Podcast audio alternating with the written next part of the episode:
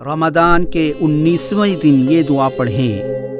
اللہم وفر فیہ حظی من برکاتہ وسہل سبیلی الى خیراتہ ولا تحرمنی قبول حسناتہ یا ہادیا الى الحق المبین۔ ترجمہ اے معبود، اس ماہ میں اس ماہ کی برکتوں میں میرا حصہ بڑھا دے۔ اس کی بھلائیوں کے لیے میرا راستہ آسان فرما اور میری نیکیوں کی قبولیت سے مجھے محروم نہ کر۔